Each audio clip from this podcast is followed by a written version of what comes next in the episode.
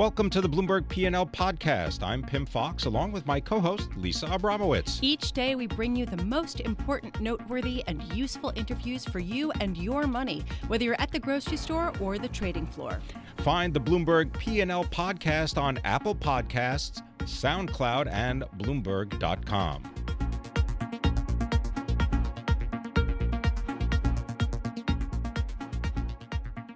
The topic now is energy. In Vienna, OPEC tentatively agreeing on an oil output cut. That was something on the agenda, but we're still waiting to hear from non OPEC members such as Russia before deciding what kind of volume in production reduction will actually take place. Here to tell us more from Vienna is Jason Schenker. He is the president of Prestige Economics and the chairman of the Futurist Institute. Jason, we've all been waiting for a press conference that apparently is not going to happen. Yeah, that's right, Pimm. I'm sitting right now in the press conference room in Vienna. Uh, there were a few hundred people here up until about 10 minutes ago when the story broke that there was not going to be a press conference. The room is mostly emptied out. Now it's maybe about only 100 people left. And, uh, you know, folks are a little bit concerned, but it looks like we'll have to wait for tomorrow to see what happens if OPEC and non OPEC members, specifically Russia, can come to an agreement on what happens with production cuts for the year ahead.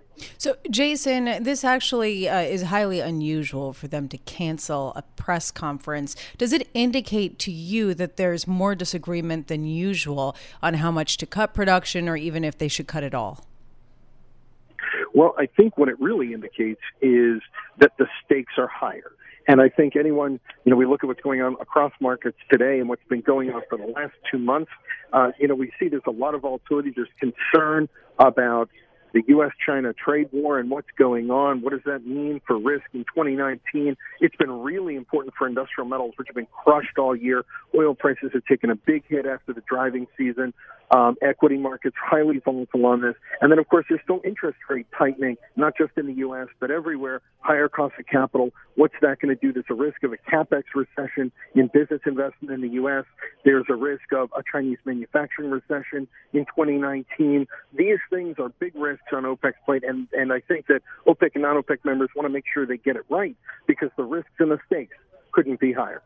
Jason, the Russian energy minister Alexander Novak, he went from Vienna back to St. Petersburg to talk to President Vladimir Putin. He's now scheduled to return to Vienna on Friday. What do the Russians want?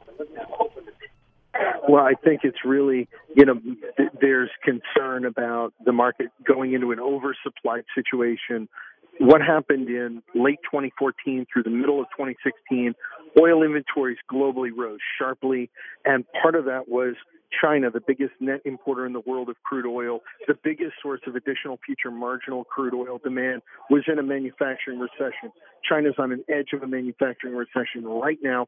If it goes into one, and OPEC and non OPEC members specifically, Russia and OPEC can't agree on how much to reduce, then the price of oil could get whacked really hard. And so I think there's, you know, potential to want to err on the side of more tightening rather than less.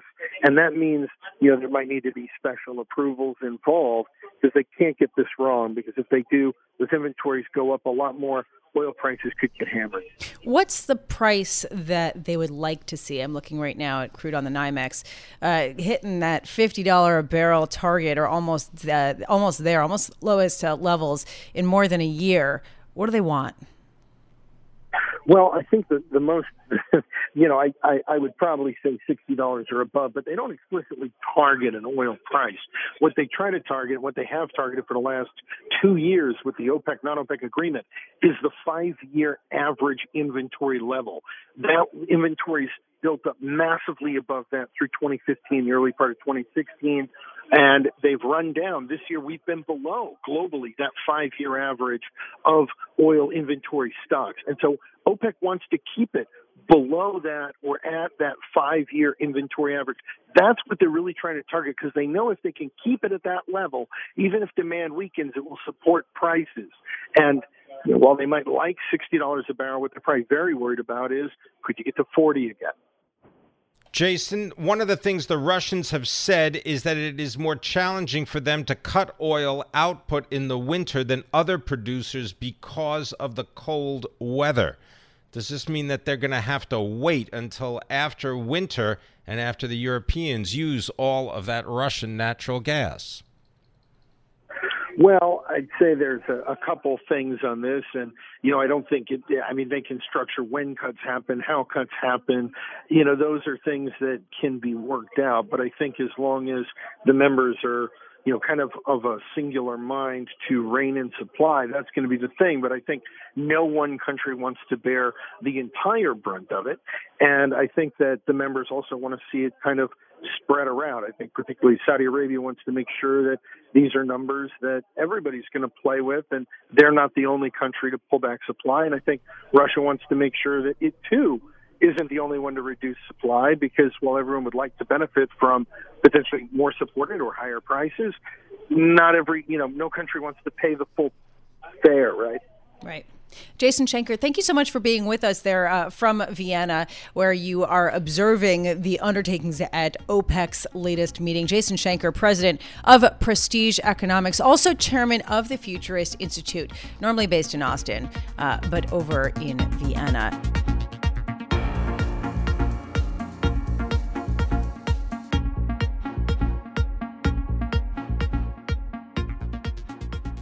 Canadian authorities in Vancouver have arrested Huawei Technologies chief financial officer at the request of the United States for alleged violations of Iran sanctions. Here to help us understand the situation is Woo Jin Ho. He is technology analyst for Bloomberg Intelligence. And also joining us is Michael McKee, international economics and policy correspondent for Bloomberg. Michael McKee, let's just begin the chief financial officer of Huawei Technologies is not an ordinary employee, is she? No, uh, she's not. Uh, she's the daughter of the founder, and this is also one of China's biggest companies, and it is one of the companies that China is relying on in the Made in China 2025 program to dominate the world's uh, t- leading technologies of the future. So this has enormous implications. It may have uh, been something completely separate from the president's overtures to Xi Jinping uh, down in Buenos Aires, but it was the same day. So it uh, could possibly be a message from the president to the Chinese, uh, but it's definitely going to complicate the trade uh, efforts that the administration is making, you have to expect the Chinese may have some sort of retaliatory move ahead. Just to be very clear, though, this is being prosecuted out of the Eastern District of New York. So this is a federal prosecutorial office that is somewhat removed from the president in the day-to-day terms, and Canada, Canada did cooperate here. Come on in here, uh, Woo Jin Ho. What do we know about the actual allegations? And then can you talk about what the uh, programming and the, the software and some of the some of the actual technology behind this is, why it's such a security concern. Sure. So, um, from a uh, from the allegations standpoint, it's still fairly thin um, because the documents are sealed right now. So we really don't know why she's being arrested in, in, Canada. All we do know is that she was arrested on December 1st, and then she's being asked to, uh, the U.S. is asking her to be extradited in, back to the U.S. Uh, for some sort of charge right? Now, the timing of it, uh, to uh, your point, is, is, is, a little bit rough, primarily because of the the trade agreements between Trump and, and Xi Jinping. So um, I think there's a timing element to it, um, but from uh, from from uh, a trade perspective, still unclear, quite frankly, right? Um, in terms of um, you know, uh, Huawei and what Huawei provides. Huawei provides the actual network equipment that helps drive our um, uh, wireless networks. So if you look at uh, the Chinese wi- uh, uh, wireless markets, some of the European wireless markets, they use a lot of the Huawei uh, equipment. Um, and if you think about how we have digital networks, a lot of the digital networks can you can actually peer into the packets itself and see what's being said, and then you know, and eavesdrop into the communication. So there is a security concern element, and that's one of the reasons why the U.S. government has banned Huawei equipment um, uh, for their use. And the other element of that is that Huawei is the second largest, or first or second largest smartphone provider as well, and uh, that was also banned uh, into uh, or uh, discouraged from being sold in the U.S. So there there are security elements on both fronts, on the equipment side as well as on on the smartphone side. Now, Michael, the chief financial officers you were describing of Huawei, Sabrina Meng, was arrested during a layover flight in Canada. The allegations have to do with an ongoing criminal investigation into Huawei, which started, I think it was back in the spring. What exactly do you believe the government? I mean, has to do with dealings with Iran. What is there any subtext here based on uh, the the trade dispute? Well, the subtext would be that the U.S. is cracking down on China for uh, a lot of things. Uh, this is not directly related to trade with the U.S., but it is an allegation that the, the Huawei helped evade U.S. sanctions on Iran. Uh, Huawei has a defense arguing that uh, the regulations are unclear and that um, they didn't necessarily violate U.S. Uh, law. That'll have to be argued out. But uh, it, while it's not directly related to the trade dispute, it does complicate matters because uh, it is part of an effort, uh, along with, uh, you remember the ZTE case, uh, uh, the U.S. to uh, crack down on these companies in China that it sees as threats. Now, it's not to say they did or didn't do something wrong. I'm, I'm, not the judge, but they, there are credible allegations they did something wrong. But it does seem to be a coordinated effort on the part of the administration to go after companies uh, deliberately because they are competitors to the U.S., they are a threat to the U.S., and if they're getting there by breaking the law, then they should be prosecuted. Woo Jin Ho, come on in here because one thing that I'm struck by is how isolated is Huawei, which is a huge company in China, one of the most important, if not the most important companies there. Uh, how much business does it do with U.S. companies and U.S. suppliers? Sure. So, in, in terms of uh, uh an equipment perspective, uh, what we calculated was that uh, Huawei provides five billion, five billion with a B dollars of equipment in terms of network equipment from optical, wireless infrastructure, so on and so forth. Right? That's different from ZTE. ZTE is still a fairly domestic Chinese market. The U.S. doesn't buy uh, Chinese equipment for the most part, so it's mostly um, Western Europe, LATAM, Australia, uh, Australia Japan, and, and South Korea. Um, but there are broader implications for the uh, the suppliers. If we look at uh, what we published today, um, there, Huawei is the number one optical equipment supplier. And uh, what we can see from the SPLC function on Bloomberg is that Lumentum, uh, NeoPhotonics provides about uh, generates 47% of their sales from from Huawei. And there are a host of other uh, providers um, that provides 10% or, or, or more on sales. Now, we're not there yet right? The ZTE ban, um, you know, showed that it, it can cripple the, the, a U.S. supplier ban can cripple a supplier, yeah. but we're not there yet. Woo Jin Ho, technology analyst for Bloomberg Intelligence, and Mike McKee, international economics and policy correspondent for Bloomberg. Both of you, thank you so much. A lot to figure out, a lot unknown as of yet, so we will continue to dig into it uh, as new information arises.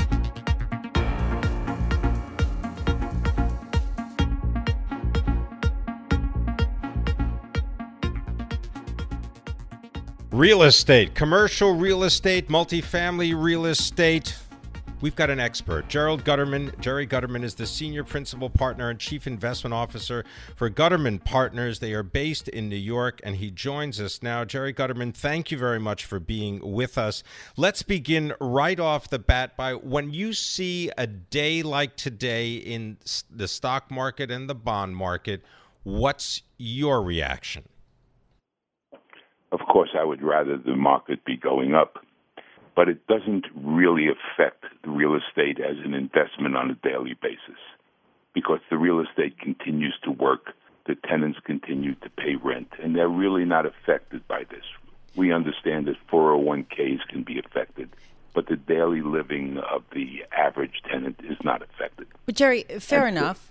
Fair enough. Yeah. Although some people would interpret what we're seeing, certainly in bond and stock markets, as a signal that growth is slowing substantially around the world, including the U.S. We're seeing inflation expectations dropping the most in more than a year today. I'm just wondering, how does that play into the housing market, given the fact that the last time we spoke, uh, you said that you foresee an implosion in high end condos coming? Yes, because I've seen this now uh, three different times I saw it in 1987 to 1988. I saw it in 2006 2007. And then 2014 to 2016, I've now been seeing it. And in 1987 to 1988, of course, the real estate market had the same exact things happen to it. It wasn't a matter of the stock market. And I realized that in 1987 we had a big problem uh, with the stock market, and we had that one day crash. But on the other hand, the big problem and the big reason that the real estate market weakened was because of overbuilding. Constantly, constantly overbuilding because if you give a normal and usual builder a mortgage, he will build in the desert. And consequently, by 1987, 1988, the overbuilding and the overcapacity was such that we saw it coming. And the pricing for it at that point because they were building so much, but they were building into a demand where the price of the product kept going up and up and up to where the return kept going down. The return went down to 5%, then below 5%. It reminds me of today. We had the same thing happen that we saw in 2006, 2007. We saw it happening in 2008. You know, we sold everything between 2006 and 2007 just like we sold everything between 1987 and 1988. All right. Well, Jerry we took advantage of it. We get uh, it, it. It makes sense what you're saying in the high end condo market. I'm wondering, does that sort of carry over to the rest of the housing market, especially in light of uh, ostensibly rising rates, although now they're going back down? You know, we specialize. We we really have not been doing new homes. We've been doing more conversions, that is, buying rental properties and converting them to condominium ownership.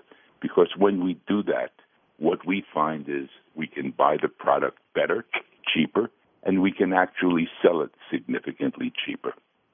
And when you realize, when you finally realize that if you buy an existing rental property, that tenant in possession is your partner if you're going to do a condominium conversion. That is, you're going to convert the condominium ownership.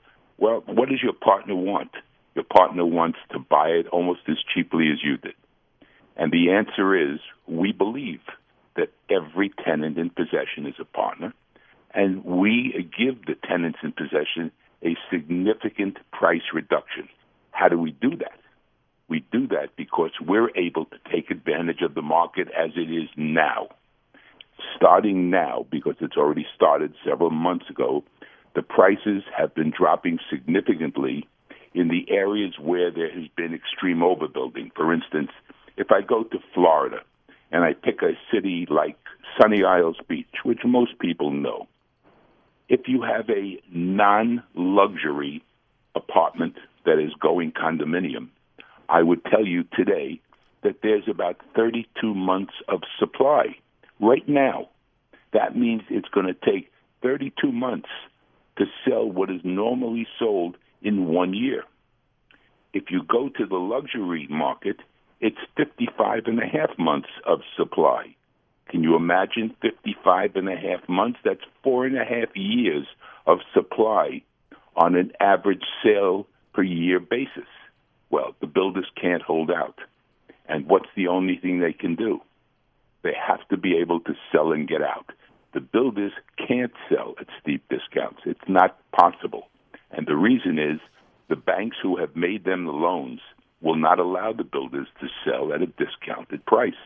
The reason is because if the bank allows the builder to sell at a discounted price, then the auditors are going to come in and they're going to drop all of the value for their mortgages that they have by at least that amount. And they're going to take their collateral. The bank's collateral will only be worth a certain amount less if they drop the price 20%. Can you imagine the auditors coming in and dropping the collateral by 20% or 25% or 30%? And that's Ger- what happens. Gerald, yes, Jerry, let me let me ask you one, one question having to do with the non-professional or the non-experienced, the unexperienced real estate investor who've put billions of dollars into real estate projects. Is this going to be the time when they try to rush for the exits? If it is an investor who invested in the last year or two and the project was purchased at a price as it was priced over the last year or two, the answer is yes. And that's why we're so busy now, because we pick these times to keep coming back in when the market can be discounted significantly. And when we buy now, it's common knowledge um, in the market that we buy at anything from 50 to 60 percent discount. Jerry Guterman, thank you so much for being with us, uh, and uh, we'll we'll see whether those uh, discounts will only get uh, steeper from here. So I'm sure you have a, a, busy few months ahead of you. Jerry Guterman, senior principal partner and chief investment officer at Guterman Partners LLC in New York.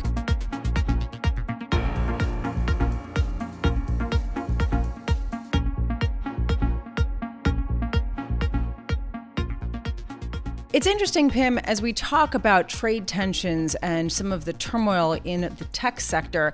How does one go about identifying opportunities uh, among emerging tech companies with big data and artificial intelligence against this backdrop? And joining us from Tel Aviv, Israel, to talk about this is Barak Rabinowitz, managing partner at F2 Capital. Barak, wonderful to have you, especially on a day like this where the trade tensions are highlighted. How much does that backdrop uh, color your view of how to invest in emerging tech sectors? Yeah, it's great to be here. Um, you know, we're 10-year vehicles in uh, in venture capital funds generally, and I was just in the U.S. and I heard from, you know, family offices and large institutional investors who are spread in the equity markets, debt markets, and also a bit in private equity and VC. They're actually moving more money to VC now because of that, because nobody knows what to make out of all this volatility. VC being venture capital. Yes, yeah, venture capital um, transforming markets, transforming the world. Uh, they still believe in tech despite the volatility, and VC is an attractive way to do it. Um, and at the same time, all the big tech giants are sitting on hundreds of billions of dollars in cash. So people can see the exit activity will continue, and it's about finding value in different locations around the world.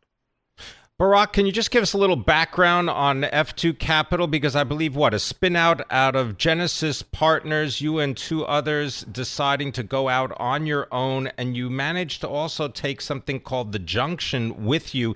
This is an accelerator program. Explain how it works. Sure, I'd be happy to, Pimm. So, Genesis Partners was one of the original venture capital funds formed in Israel when the industry started about 25 years ago. It uh, we had 650 million dollars under management uh, across four funds, and what we saw in Israel generally is a changing of the guard. Uh, at the time Genesis started, it was very much a buyer's market. Those with the cash were kings. Uh, but what's happened over time, as more and more strategic players move into Israel and start buying up companies, is power has shifted to the entrepreneurs. So the founders have the power. It's now a seller's market, and VCs to be successful have to give more than cash. Uh, in order to secure the top deals. Uh, and our way of doing that at F2 Capital, F2 is powered to founders uh, in this spirit, is through our platform called The Junction. The Junction is uh, a network that we've created of multinationals, including SAP, Munich Re, Hewlett Packard, and others, largest players in the world who are looking to Israel uh, for a technology edge. Yeah. Uh, and we leverage them uh, as a way to stand out in the market and support founders and attract them to our program.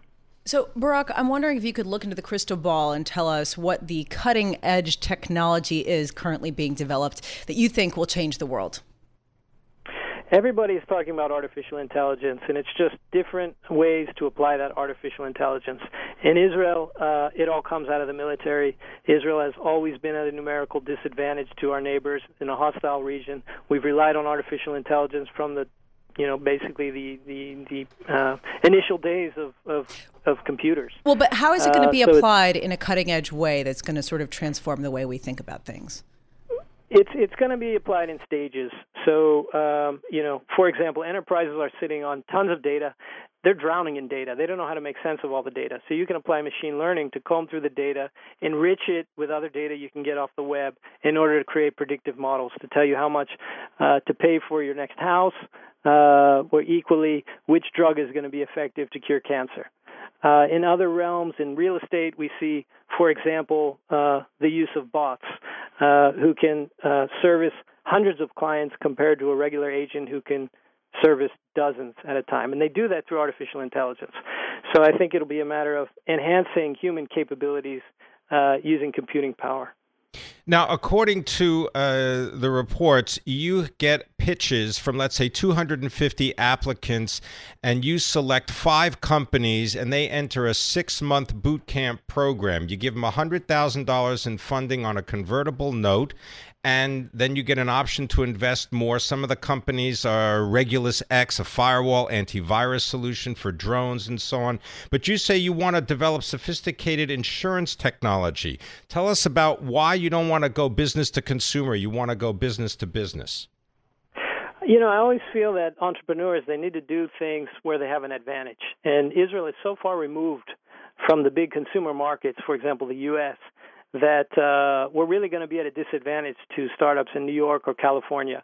Uh, instead, if we can work behind the scenes, powering enterprises to do their jobs better, that's really a sweet spot uh, that we found, uh, and that's what the multinationals like Google, Facebook, Apple, they all have their R&D centers outside the U.S. and Israel. But more recently, the Chinese, Alibaba, and some of the other big names have come here, uh, and that's why we chose to focus our program on these kind of enterprise deep technologies. Barak, who's ahead when it comes to uh, tech advancement, U.S. or China? I think the the U.S. will always be ahead when it comes to creativity, and that means the U.S. will always be ahead. China has always been good at copying. Uh, where you see them uh, ahead is more in, uh, I would say, new forms of payment technology or in you know specific areas. But uh, I have long-term confidence in the U.S. Tell us just quickly about frontier technology when it comes to augmented reality products. How could they be used in business and what are you doing to support that? 3D printers, for example, or cloud based quality assurance testing? Yeah, I'll tell you. I mean, you mentioned 3D printers. 3D printers, you know, gets into the realm of additive manufacturing. And I'm actually I'm born and raised in Ohio, in Youngstown, Ohio, in the Rust Belt.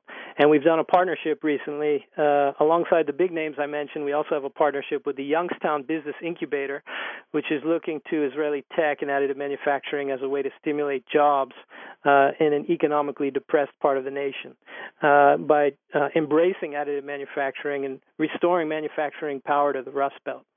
Um, but you know, you mentioned augmented reality as well. Same thing. We're seeing huge disruptions as people adopt artificial intelligence.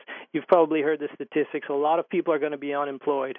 Well, if you could use augmented reality, for example, in glasses, uh, and give that to people who would otherwise be laid off, and send them back into the field as service personnel, uh, getting the training they need in real time, uh, in the direction they need in real time uh, to fix problems, uh, it's it's a really impactful uh, way of both generating profits uh, and a social impact. Thanks very much for being with us. Barak Rabinowitz is the managing partner of F2 Capital based in Tel Aviv, speaking about artificial intelligence and venture capital incubators. Thanks for listening to the Bloomberg P&L podcast. You can subscribe and listen to interviews at Apple Podcasts, SoundCloud, or whatever podcast platform you prefer. I'm Pimm Fox. I'm on Twitter at Pimm Fox. I'm on Twitter at Lisa Abramowicz1. Before the podcast, you can always catch us worldwide on Bloomberg Radio.